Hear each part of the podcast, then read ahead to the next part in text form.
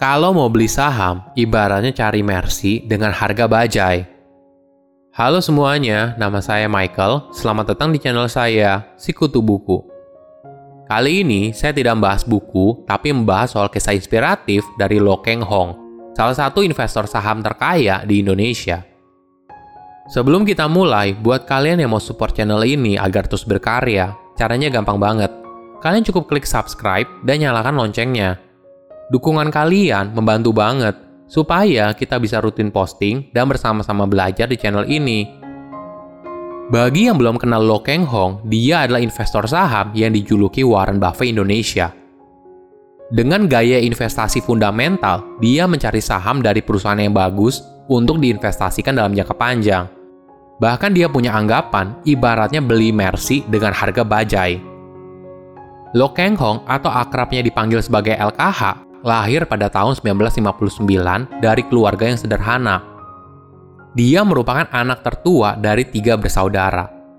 Ayah dan ibunya berasal dari daerah terpencil di Pontianak dan mereka merantau ke Jakarta untuk mencari hidup yang lebih baik. Saat itu, kondisi ekonomi keluarganya cukup sulit. Bahkan di beberapa kesempatan, LKH sering bilang kalau dulu dia pernah tinggal di rumah petak saat kecil.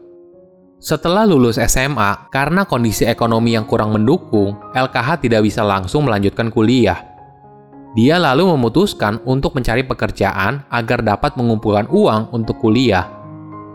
Saat itu, dia bekerja sebagai staf tata usaha dari Overseas Express Bank atau dikenal dengan nama OEB. Di sana, dia bekerja pada siang hari dan kuliah jurusan sastra Inggris di Universitas Nasional pada malam hari. Selama 11 tahun, LKH bekerja di Bank OEB. Namun sayangnya, jabatannya tidak naik-naik karena bank itu tidak agresif dalam melakukan ekspansi usaha. LKH pertama kali mengenal dunia saham dan investasi pada tahun 1989. Saat itu usianya baru 30 tahun. Uang untuk investasi saham dia kumpulkan dari gaji bulanannya. Walaupun gajinya kecil di Bank OEB, LKH masih bisa menyisihkan uang untuk investasi. Dia merupakan pribadi yang hemat dan tidak suka membeli barang-barang konsumtif. Jika orang lain mendapat uang lebih, kemudian dibelikan mobil atau ditaruh di deposito, LKH malah menggunakan uang itu untuk membeli saham. Saat itu, dia membeli saham dari PT Gajah Surya Multifinance. Namun, bukannya mendapat keuntungan, saham yang dipilihnya malah turun drastis tidak lama setelah IPO, sehingga dirinya mengalami kerugian. Pengalaman ini tidak membuat LKH kapok dan menyerah. Dia belajar lagi soal saham dan rutin menyisihkan sebagian penghasilannya untuk investasi, bahkan ketika gajinya naik. LKH belajar soal investasi saham secara otodidak dari buku tentang investasi Warren Buffett. Di rumahnya, dia punya 40 buku soal Warren Buffett dari berbagai penulis yang berbeda. Bahkan ada beberapa buku yang dibaca 3 hingga 4 kali agar dia bisa lebih memahami isinya. Pada tahun 1990, LKH memutuskan untuk pindah kerja ke Bank Ekonomi. Di sana, dia diterima di bagian pemasaran dan setahun kemudian dia dipromosikan menjadi kepala cabang. Enam tahun setelahnya, akhirnya LKH memutuskan untuk berhenti bekerja di bank dan menjadi full-time investor. Keputusan ini dia ambil karena dia telah mendapatkan keuntungan yang cukup lumayan dari investasi saham dan telah berpengalaman selama tujuh tahun. Hingga akhirnya, sekarang LKH dikenal sebagai salah satu investor saham terkaya di Indonesia. Walaupun kaya raya, LKH punya keseharian seperti orang biasa pada umumnya. Setiap hari, dia melakukan tiga hal yang dia sebut sebagai RTI, Reading, Thinking, dan Investing. Ini adalah contoh rutinitas LKH setiap harinya. Dia bangun jam 6 pagi, duduk di taman, minum kopi, baca empat koran, lalu telepon perusahaan sekuritas langganan dan pesan saham yang ingin dibeli. Terkadang, dia juga menerima undangan untuk menjadi pembicara di beberapa forum. Menariknya, LKH boleh dibilang one-man show. Walaupun kekayaannya semakin berlimpah, dia tetap punya prinsip untuk menjadi orang yang bebas. LKH tidak punya kantor, tidak punya pelanggan, tidak punya karyawan, tidak punya bos, dan tidak punya hutang. Semua properti yang dia punya dibeli secara tunai tanpa cicilan. Bahkan dia juga tidak punya sekretaris. Jadi, LKH mengclipping dan memfiling sendiri semua artikel tentang pasar modal dari koran setiap hari. Bukan hanya artikel, dia juga mencetak semua laporan keuangan perusahaan yang terkait. Semuanya dia simpan berdasarkan nama perusahaannya sesuai urutan alfabet dari A sampai Z. Saya sangat salut atas konsistensi dan disiplin yang dia lakukan selama lebih dari 30 tahun. LKH suka menjuluki dirinya sebagai the sleeping investor. Artinya, dia tidak terpengaruh pada fluktuasi harga saham jangka pendek karena dia membeli perusahaan yang fundamentalnya bagus dan mencari keuntungan jangka panjang.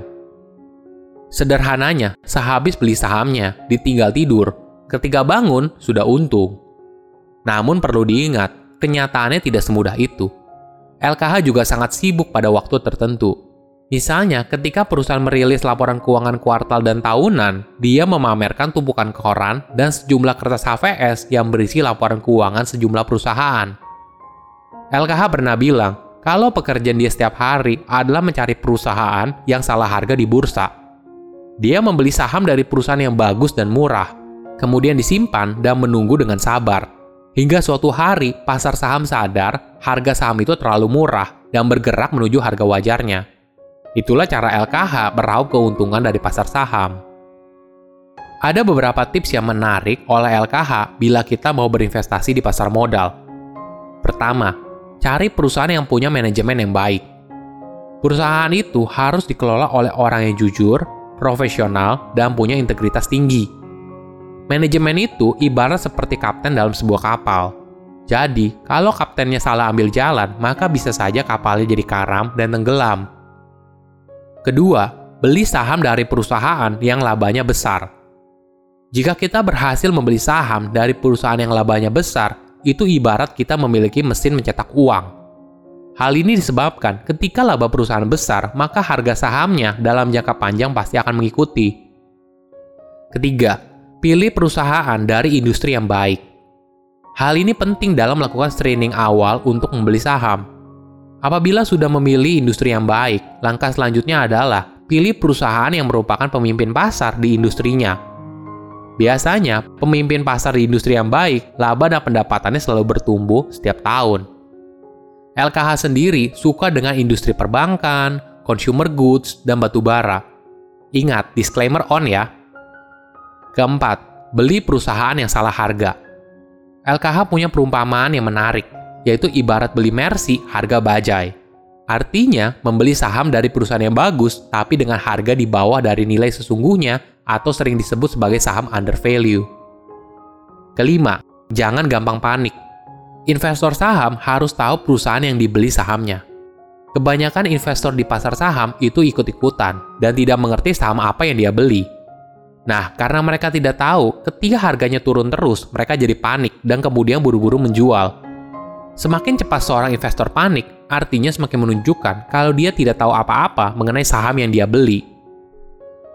Carilah saham dari perusahaan yang baik tapi sedang salah harga. Ibaratnya, kita membeli Mercy dengan harga bajai. Itulah cara kita mendapat keuntungan dari pasar saham.